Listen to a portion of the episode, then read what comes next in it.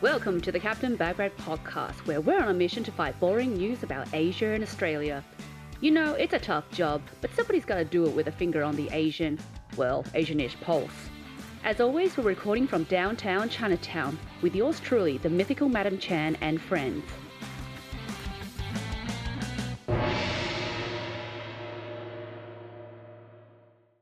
Chinatown to the gong. You there, Frappy? Am I? I'm, I'm here through the through the magic of uh, internet. like oh, a- good, like because I a- can't wait for you have uh, for us today for unexpected Asia. Eh? uh, yeah, um, I'm, I'm keen. Um, I've, I've got a few. I've got a few panda panda related ones. So do I. Yeah, good, good. We're covering, we're covering It's gonna be a panda fest. panda fest. I'm, I mean, I'm, that's fine. I love pandas. I love Uh, pandas too. We've also got pond of ponder pondering coming up. Yes, your topic for this week, right? Yeah, we're talking about we- weird food experiences. I'm sure I we've know- all had them. I know we're very, we're both very food motivated, so we may as well cover that. yeah, we've been to some really weird places around the world, haven't we? Definitely have, yeah. I mean, I mean, I enjoy it. It's not like I'm complaining. yeah. And then coming up in um, Secret Asians, Asian-ish, uh, we interview Akira on her thoughts from a freshie off the plane on Asian women in Australia. but more of that later. Now, Liam, do I dare ask what you have in store today for Unexpected Asia?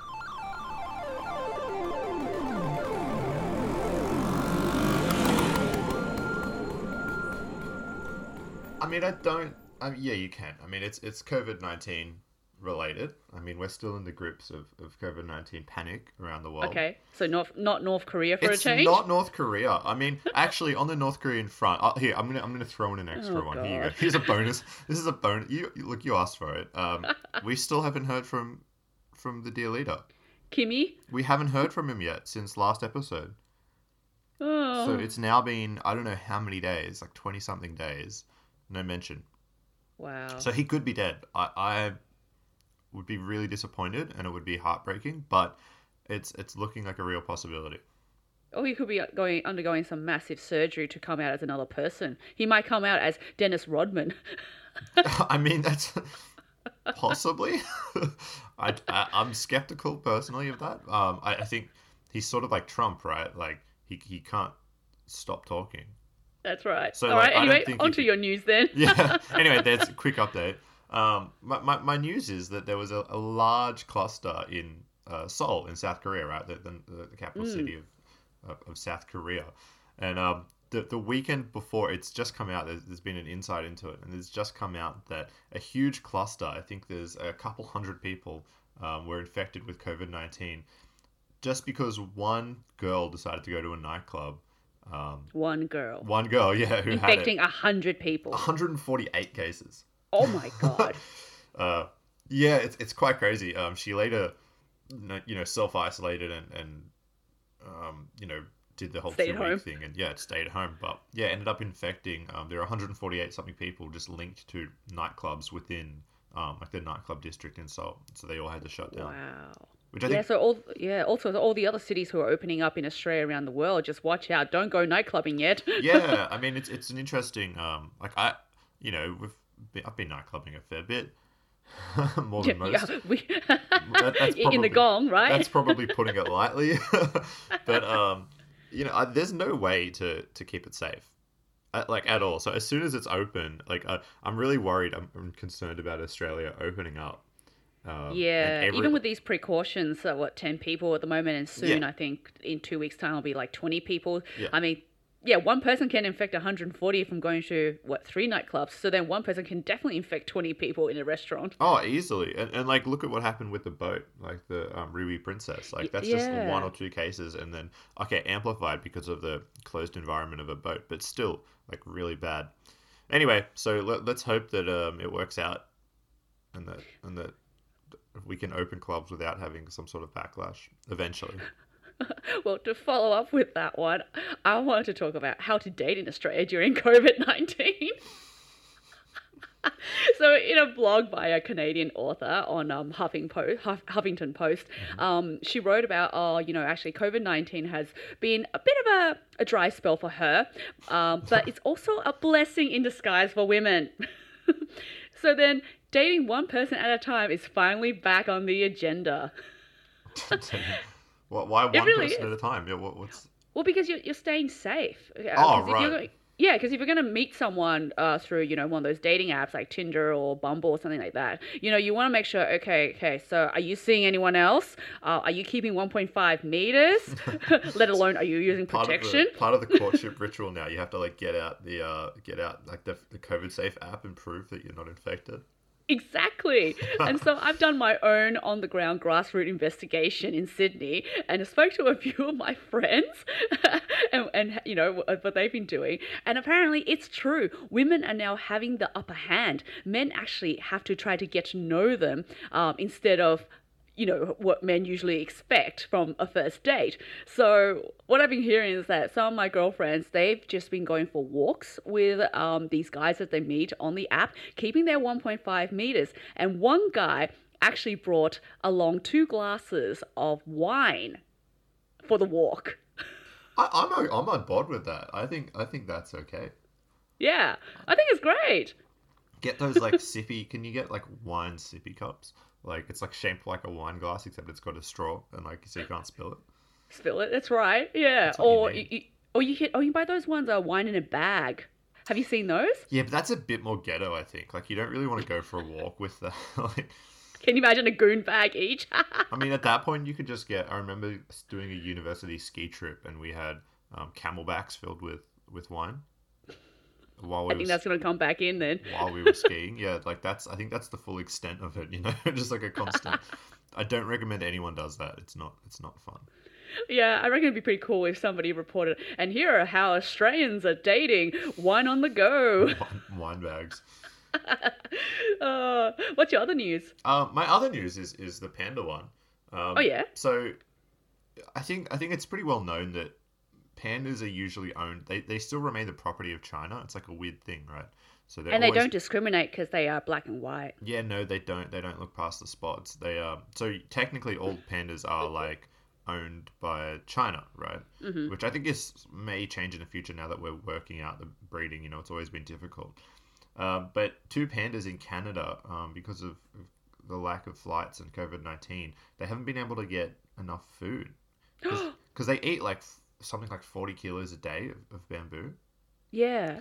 and um and they, they haven't been able to get their regular bamboo so they import the bamboo because they don't have the right kind of bamboo in canada in, Oh, in the, the no. main zoo so they've had to fly these i think it's two pandas um, like giant pandas back back To China. back to china yeah Oh no, why Because- couldn't the pandas adapt and eat pine tree? I mean, there's heaps of pine trees in Canada. i think they're sort of like koalas like they they only eat a specific type of bamboo Oh, and probably the soft, soft um roots at the very No, no, they eat, they eat the right? no, they eat the full. I've actually looked after like I I did like a week looking after pandas in in Chengdu in, in, Yeah. in China, Oh, and we got so to we got to feed the baby pandas and like we were like we were like volunteers at the the panda rescue place, the biggest one in Chengdu. It was really fun, really awesome opportunity. I'd love to go back and do it for like a year, um, but yeah. Um, they, they just eat normal bamboo. Like they crack Bamboo. it. They, they would like roll it through this thing and it would like crack the bamboo so it was like flat so it's easier for them Mm. um, and then and then they would yeah, feed it to them because I think that's a lot of the issue with eating bamboo is you have to crack it first. It's quite strong and it ruins their teeth. Ah, So so they would like they would like break it. So you'd hit it on the ground, like you'd just pick up a big thing of bamboo and just like smack it on the ground. Yeah, it's kind of like what you do with uh, mint. You know, you smack it so all the flavor comes out, right? Yeah, except yeah, you're just breaking the bamboo. But yeah, similar concept except with these massive stacks of bamboo. It's a lot of fun, and then you get to see the pandas eating it. You get to feed them. It's awesome. Oh, well. Also, following up with your panda news, oh, we got really good segues today. Yeah. Um, so at the Hong Kong Oceans Park, there's two pandas there at the moment, Ying Ying and Lei Lei. And for the first time in 10 years, they have just got it on by natural instincts. So instead of um, human pressure, like the keepers trying to, you know, enforce them to have sex and uh, mate with, you know, uh, artificial insemination, these two finally, you know, behind the scenes because of COVID 19, have decided to hug each other, play in the water, and now they've actually um, courted and copulated, That's if that's a better way of putting things. good news. Yeah. Yeah. So, you know, riding my panda during coronavirus is, you know, in right now. Yeah, because they, they do. It is quite difficult to get them to breed in captivity. Like it's, Yeah. it's always been an issue. And for 10 years. I Yeah. can't believe that. But I think that's pretty common. Like I think most of them are artificially inseminated. yeah. And, or so they, they it- try every year, but then if they can't, um, if, if Yeah, there's a small window of opportunity apparently um, when the females are on heat for one to three days only during mating season, which is around March to May. Damn. Yeah. So, so, So, they, they all the the- of it. Yeah, so all the zoos around the world, if you've got pandas and they're not mating, well, maybe you just need to like um, keep visitors away for a few months, and then the pandas will do what they need to do. Good, good on you, pandas. I'm happy for them. So, um, speaking about pandas and China in general, yeah. um, we're, we're going to talk about some weird food experiences.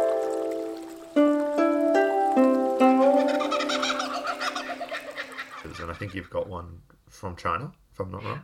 Yeah, so uh, when you threw this at me, I was pondering for a while and I thought, look, the one place that really had me going uh, was chocolate in the Russian quarter of Beijing.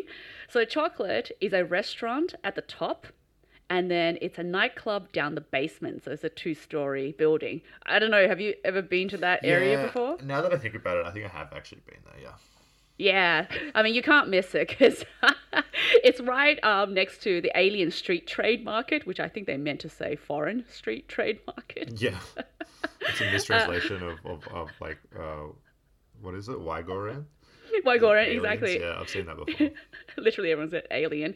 Anyway, so I actually went to the uh, the restaurant part first without knowing that downstairs was a nightclub because my, my mates and I we were working over there and they said, hey, let's go and grab like you know some uh, stroganoff or pierogies because it's kind of the place you go to for like you know winter home cooked meals like when you're craving something Western and they had like the best beef and chicken Kiev and anything that was like potato based in terms of a salad. Yeah, so so you know you get the picture. It's really cold. You're it's snowing outside, and all you want is this awesome Russian dish from chocolate. And then Yeah. slowly, yeah, and then slowly one day uh, or one night, my friends go, "Hey, let's go to chocolate for a night for the night scene." and you were like, what? I was like, "What? You mean the place that serves stroganoff?" yeah, just have you stroganoff on the dance floor. exactly. And they took me to a different entry, and the whole place just looked completely different. There were like, you know, big scary um, security guards, and you had to go down this escalator with like mirrors and photos of, I think, the owner with all these famous people. And I was like, what is this place? Yeah, it's pretty. It's pretty daunting. I know. And then downstairs, I don't know. Have you have you been down this? It's just like Yeah. full of chandeliers, and you've got sections of all these like really, really kooky, intricate uh, furniture. Yeah, I like it. It just um, it wasn't much. It wasn't very big at the time when I was in Beijing. Um, when I was living there, it, was sort of Mm. Mm-hmm. Yeah. quiet. Yeah, but they have like uh, weekly shows, and these shows are like um, a little. Uh, what, what would you say? Like, it's like burlesque, sort of. yeah, sort of. they, they basically get they get foreigners to I think it's foreigners at chocolate. I'm not, I think it is foreigners there, and they Yeah. get foreigners to wear very little clothing and dance. Both men That's and right. female. It's not sexist whatsoever. Mm. Um, but But- yeah, yeah. They also have shows as well, so Yeah, yeah, you know, and they have, quite like- entertaining. they they put on um similar to now. Thirteen in Beijing does does that. It's sort of taken over that niche. I'm not sure if they still do the shows at chocolate, but Hmm. Yeah. um, yeah, definitely. Yeah, so that was my memory of a very weird place. Mm.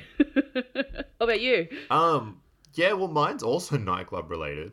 Um, so Where? in, in Beijing, in, in one third. so the biggest club in Beijing, one third, um, which I, is is some people would call my, my second home, or actually I think it's usually called my first home, and then my real house was my second home.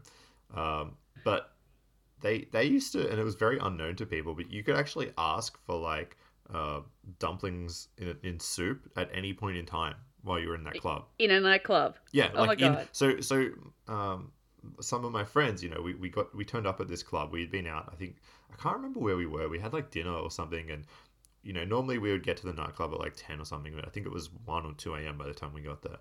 And we were sort of hungry because we hadn't really eaten a lot for dinner. Um and, and everyone else was very drunk and we were all very um, sober. so we just ordered a bunch of drinks basically. Like we had a table, and then we were like, we're sort of hungry, and the guys were like, yeah, we'll get you some dumplings, sure. they just went and came back, and there's like nightclub branded bowls, Oh like my like God. like so they said like a one third on the bowls and like chopsticks and and spoons, like it's a full thing, right? And then so we're all sitting in the middle of this raging nightclub, like it was a big night. I think it was a Saturday. It was massive. Um, people everywhere. It's 2 a.m., so it was sort of just starting to kick off. Like it kicks off at 1, at 1 or Mm. 2. And um, we're sort of sitting there, like fully sober, just eating our soup dumplings. Like five or six midnight. people. And like everyone, um, by that point, like uh, people knew us pretty well. So um, yeah, people were always like, oh, like, like coming over and like getting us drinks and stuff. And we were just like, no, no, we're just, we're just here to eat. We're in a nightclub. We're, can you imagine going to like Ivy or one of these other big nightclubs in Sydney and you just go, "Hey, I, I don't want to drink, but I like a I like a dump soup uh, soup dumpling, thanks." Yeah, kind of, not at all. Like it would just, it wouldn't happen. But Definitely not.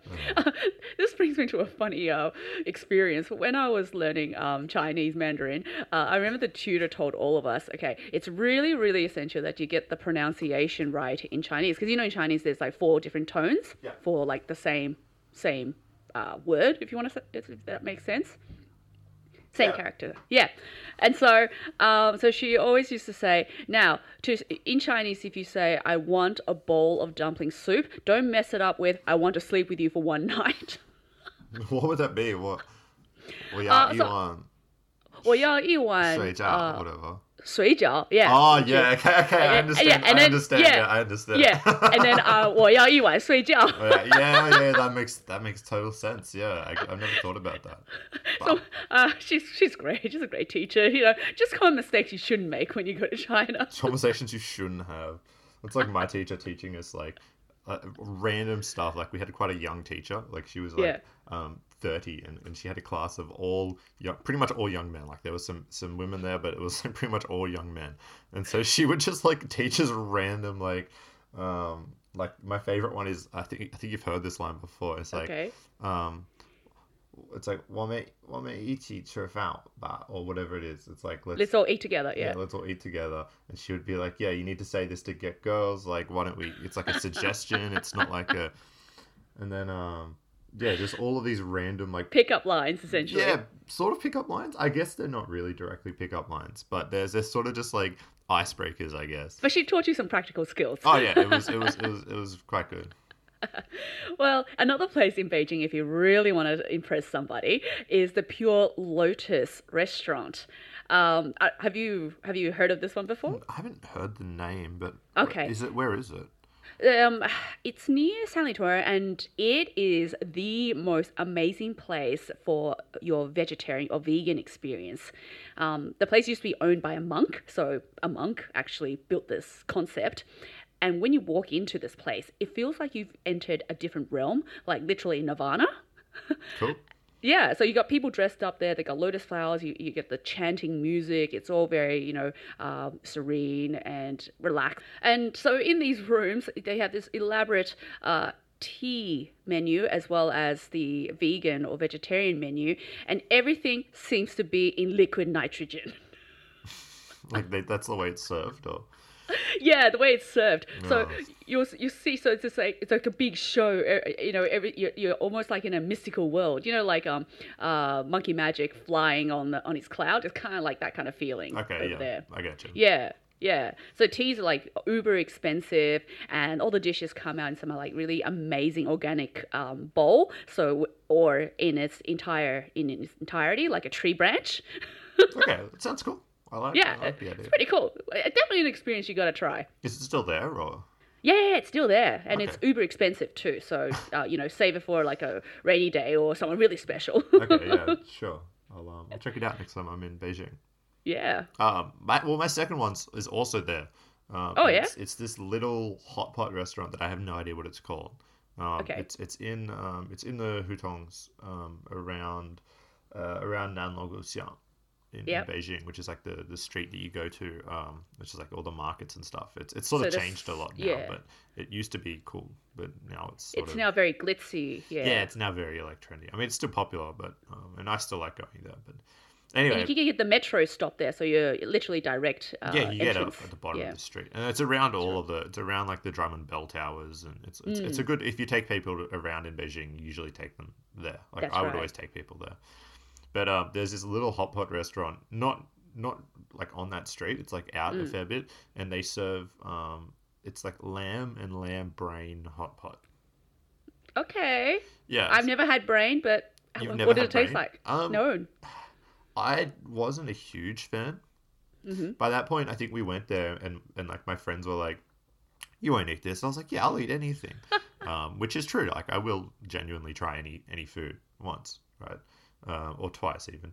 Um, it wasn't bad. I probably wouldn't have it again, but um, Yeah. they never told me until like they just ordered, and like I don't know the word for brain in Chinese. Like I, there's some words that I just haven't learned, like, um, and so.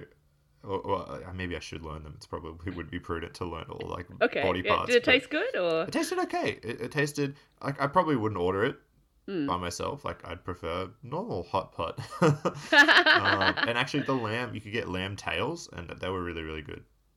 It's like the weird tail bones. I don't know if you've ever seen them, but um, that was really really good. But the the lamb brain itself was just not that good. And they sort of like ordered it, being like, "Yeah, you won't eat this," and then I had obviously had to prove them wrong. So Is, is it is it British to eat a lot of brains, like sheep brain? I don't. I think sort of. I think it's like tradi- sort of traditional, but I think Yeah. now like that's mostly gone. Like I don't Yeah. think there would be many British people who would be like, yeah, lamb brain is a good thing. Yeah, lamb brain roast for Sunday. Yeah, but I think maybe originally when people were Mm. poorer and they had to use all the parts of the animal. That's right. Well, I've got I got a last one if you can fit it in. Yeah, sure. Yeah, so I don't know. It, it's a restaurant that I don't remember the name of, but uh, my friend and I we were backpacking in Calcutta, uh, in India, and we went past this street corner with a with a shop, and we saw all these goats, like a truckload of goats, being unloaded, Like and live then goats. live goats, yeah, pushed pushed into Oh, the no. shop. I know, and obviously we took a photo because we're like, what is happening here? anyway, so then we walked away to go and see a touristy spot, and then on the way back, all the goats were gone. So did you go in and eat it? no, because Oh. we're like, oh, I don't think I want to go in there in case it's like, uh, you know, they're butchering the poor things. I don't think they'd butcher them. Oh, you never know actually. yeah, so it was like literally an hour or two later, they were all gone. so that was one weird spot. I can't believe you didn't go in and try it. I would have. That would have been. I would have done that. Oh, we did have goat curry in India, so you know that's quite common. Okay, yeah, yeah, that's what I mean. Like, I think it, Yeah, Is it better fresh? I, I, it's got to be, right? It has no. It has to be. Like it, it, for sure, it would be. I think next time when I go to Calcutta, I'll just go back to that corner and go. Yeah. Right, I'm gonna have your goat curry now. Bring now. them a goat. Be like, here Yeah. you go. Did it come in this morning by a truck? Yeah. It'd be like, does this pay for my meal? just goat.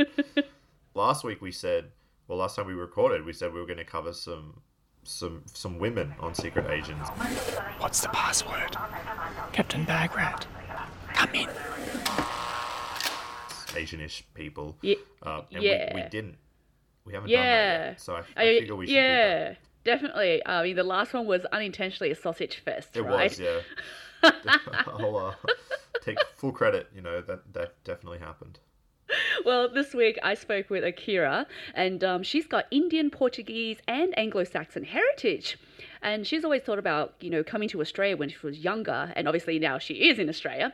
And so I interviewed her about her impression of this land down under. And the first thing that she said was when she got off the plane, she bought herself a Magnum, and it was the biggest Magnum that she's ever had in her life. Like so here are some snippets. the yeah, as in the. Yeah, as in the chocolate Okay, yeah. Magnum. Cool. The ice cream. So she was just like, "Oh my god!" I god! didn't know that ours were big. oh, no it was a big fat Magnum." That was how she explained it. Wow. I think ours are pretty small sometimes. Anyway, okay, cool. All right, and here's some snippets from the preview of the interview. Today, I welcome Akira. Hey, uh, Akira. Hello.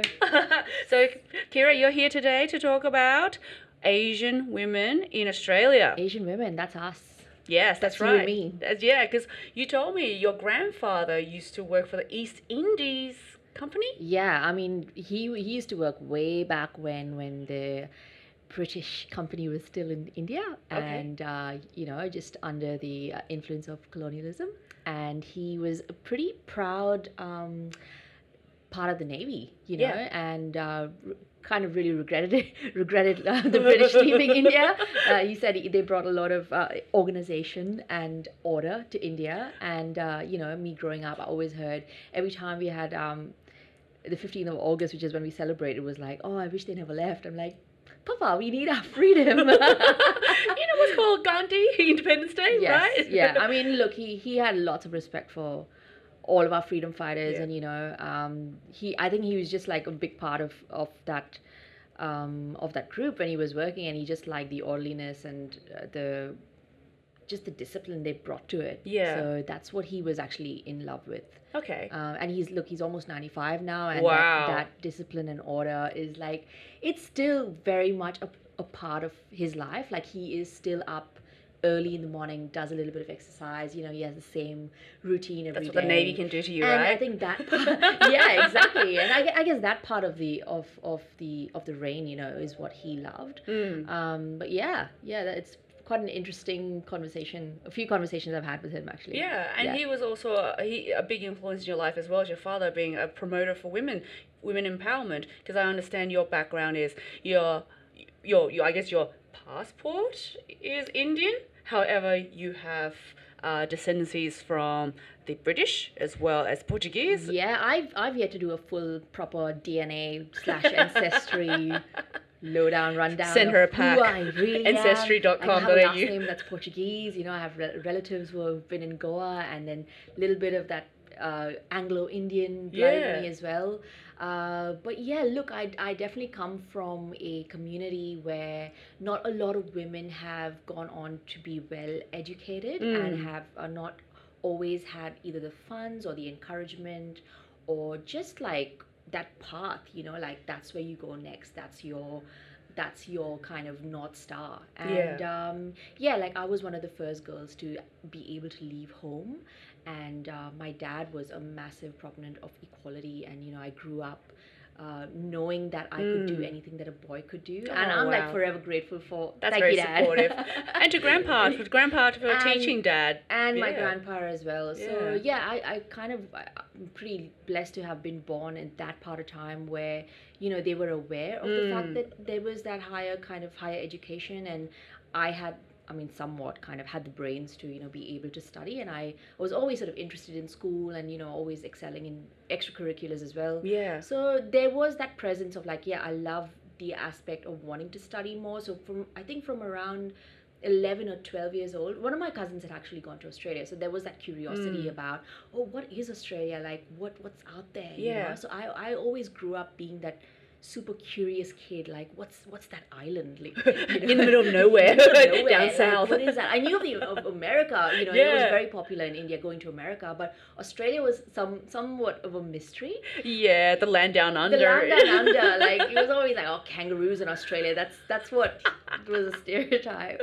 And um, you know, like I just like through the Discovery Channel and through a couple of other travel channels in India at that time, uh, I was actually able to look at the landscape a little bit and you know just become familiar with this beautiful and you just fell in love from all the love. PR and I Tourism Australia. love. Yeah, definitely, definitely, definite, definite love there, and also like a little bit of missing my cousin who was my playmate from Yeah. from when I was very little. Um, yeah, just like that curiosity kind of.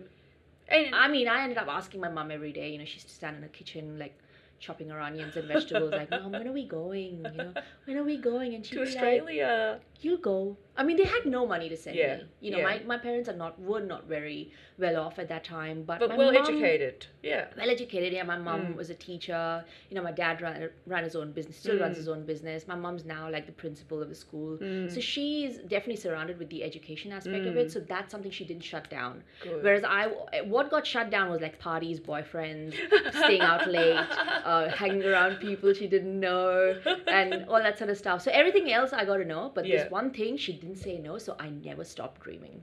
Excellent. And then you came to Australia all by yourself, or did you come with I, her? I came by myself. oh wow! I came by myself. How old were you? I, I had just turned 18. 18. so you landed at the airport, all right? Yeah. What did you do first? Did you eat? Did you? What did you do when you first landed in Australia? Uh, well, I had a Magnum. oh, oh my god, that's so epic. Yeah, and, and like a proper big, and not not one of those mini magnums. I'm talking like a proper big ass magnum. and seriously, to me, magnums and lamingtons are still the taste of Australia. Oh my god, amazing! Oh my god! I still remember that first bite. I'm like, what kind of ice cream is this? Why have I never eaten an ice cream like this before? Oh my god! It blew my mind. Like that, just Creamy and the chocolate, creamy and, and, and yeah. literally the, the I still remember the crunch of that first bite. Oh Like, my And the chocolate was literally that thick, right? So I'm just like, is this even ice cream? Like, what is this? Like a this is like a whole Cadbury chocolate bar that you get in India on top of the ice cream. So that impressed me. I had like the best first impression of Australia. I was like, if they make their ice creams like this, this is like the number one country that I have to say. Talking about Australian media, I mean, the only notable Asians that I could think of off the top of my head was Penny Wong, the senator. Yep. Uh, uh, yeah, you know Love her. Penny Wong, yeah. Yep, yep, yep. So um, Gladys Liu, who just got in, so Yep. she's a men- member for Chisholm for Yep. Liberals, and unfortunately Lee Lin Chin, who unfortunately is not around anymore. But those were the only three women that I could think of. Well, you're next. What? oh, you're far too kind, Akira. You're next. You're next. Um, This is why I call myself Madam Chair. Yeah. Because I get mistaken as a I lady mean, of the look, night. All starts in a chicken coop, so you never know where you're gonna go. You never know. In a couple of decades, you could be someone completely different, and that, that that's what excites me. You know, that's sort of my north star. I believe in like planting the seed. Doesn't need to be massive. You know, like you just need to be sort of on the ground and have the intention. You know, Uh, obviously there are so many factors that are going to influence you as an Asian Mm. woman, like as an Indian, as an Asian, as whoever you are, in how far you go and how well you do. Mm. But I, I do think that, you know, having representation, not only in Australia, but internationally, it's Mm. now we're, com- we- we're in 2020 now. It's like time for us to understand and for everyone to understand, not just us, Mm. but for all women and all men to realize that there are powerful women in all colors. And sometimes they may be a little passive, but that's how. That's their power. That's their power. Yeah. It, being passive doesn't mean it's a negative No. trait. No, being Yeah. soft is not Be- yeah. bad. Like you don't have to be aggressive or Mm. a bitch or like come hard onto everything like you're up for a fight. No. Yeah. Sometimes there's power in gentleness. That's Sometimes right. there's power in kind of just receiving, you know, and just being in a place where you just you being there brings grace. Mm. Just you being there kind of up, uplifts people. You know, there's some women who walk into a space and they don't need to say anything. They're just there. And And the room lights up. yeah, absolutely. We Just like those- you when you walk in. Oh, thank you. oh, thanks. But I mean, every woman has a superpower. You know, every woman has something special in them, and I mean, especially in in this beautiful continent. I mean, there the the opportunity can both be created and followed through. Mm. I think, you know, we need we need representation from every angle. Okay. Yeah. Yeah, So in Australia, um, there is an office for um, women. Uh, so there's a minister for women, uh, and they implement a lot of grants as well as strategies and programs. So. What would you do if you if, if ScoMo said, "Hey, Akira, I want you to be minister for women for about three years during my Wow, term, if I don't get you know stabbed in the back." Oh my gosh! Wow. What would you implement, like, especially for Asian women? What would you do for Asian women in Australia? But I'd get you on my team first. oh, Uh, thank I'd you. get you on my team, you know. I'd, I'd say thank you so much, ScoMo. I am honored that you've chosen me to do this. Uh, but look, I would actually create a, a kind of roundtable of women who I know are for women Mm. and uh, women who have like a really clear understanding of the landscape of where women stand with their opportunities in Australia. Like just like create a cross section of society and get those brainstorms together you know have a few have a few meetings get people together really understand where we are. I think you don't know where you want to go unless you know where you are. So really being honest with you know who's who's being represented who's not showing up at all who's being overrepresented? What stereotypes are we pushing in the media? Like where are women kind of being slandered in the media for no reason? If they or in the boardroom. Yeah. or in the oh that's another that's a completely different podcast i feel like what happens in the boardroom. Yeah. uh, but like just get an understanding of that first. And from that place you know create platforms. I think you know platforms need to be funded. Uh, that are asian centric hmm. you know we have like also a ton of african women who are so hmm. so talented but often overlooked hmm. because they have no representation. I mean asian women don't african women yes there, there's a ton of other ethnicities that need representation. So i feel like pushing that um, pushing that narrative forward that everyone needs to be included you know and no matter who you are no matter where you're from if you've come to this country as a refugee and i know some amazing women mm. who've come to australia as refugees with nothing you know mm. their moms have taken them out of war-torn areas and they've built significant businesses. Mm. They need to be they need to be represented like and not in not in just community rooms not just in like a get together let's listen to them talk no i'm talking mainstream Mainstream. Yeah, because I've, I Yeah. noticed that while we're trying to push for more uh, Asian diversity as well as uh, women as well, it seems like all these, uh,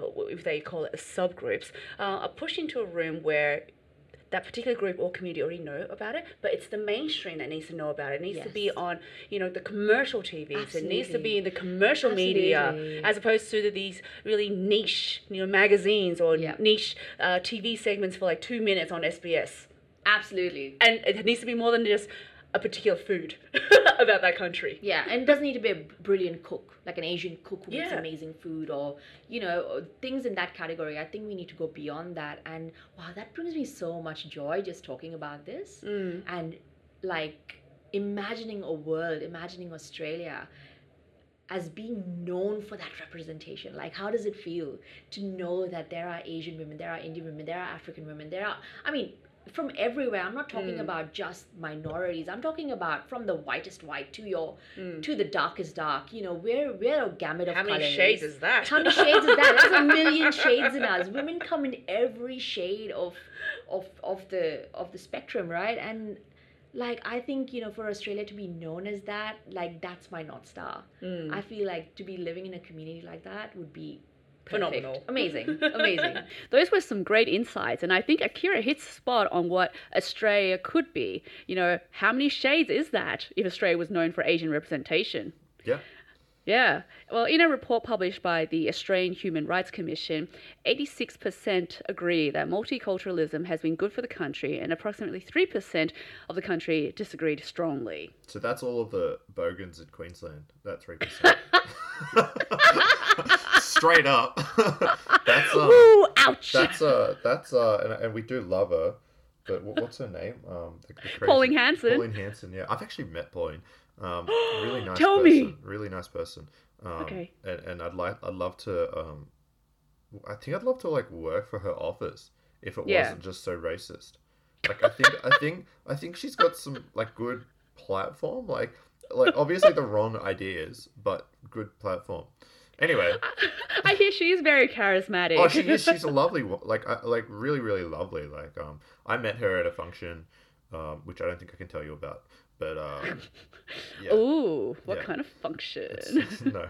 but anyway, um, there's a, there's another stat that is uh like people born like most people in Australia like uh, I think fifty or forty nine percent of people have um, one parent born overseas, at least one parent born overseas. Really? Yeah, so I think it's due to like after World War Two, they basically opened the doors to the country and they were like, all right, anyone that wants to come in can come in. Hmm. Like my grandparents both like both came um, from the Netherlands, for example. All right. Um, so my mum is one of those fifty percent that, that one of them came from overseas directly.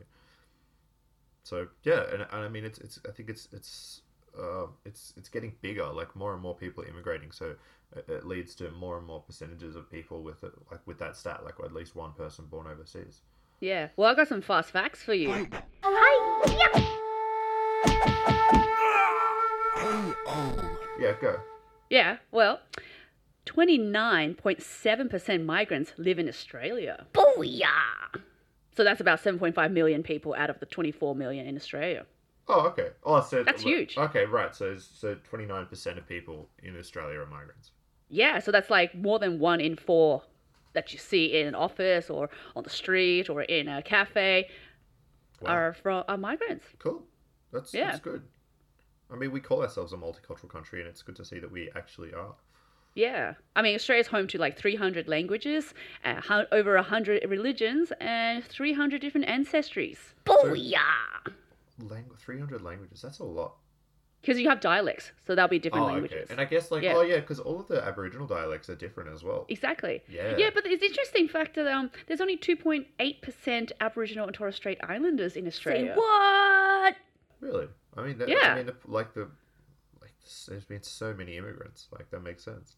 Yeah. I mean, if you think about it, all the people that currently call themselves Aussie are like like Immigrants. that- if you if you look at the numbers, like fifty percent of them had a parent born overseas. So like, the fact Yeah. is that there's there's actually it's much less likely that they are like I don't want to say original Australian, but like Mm. first fleet. You know.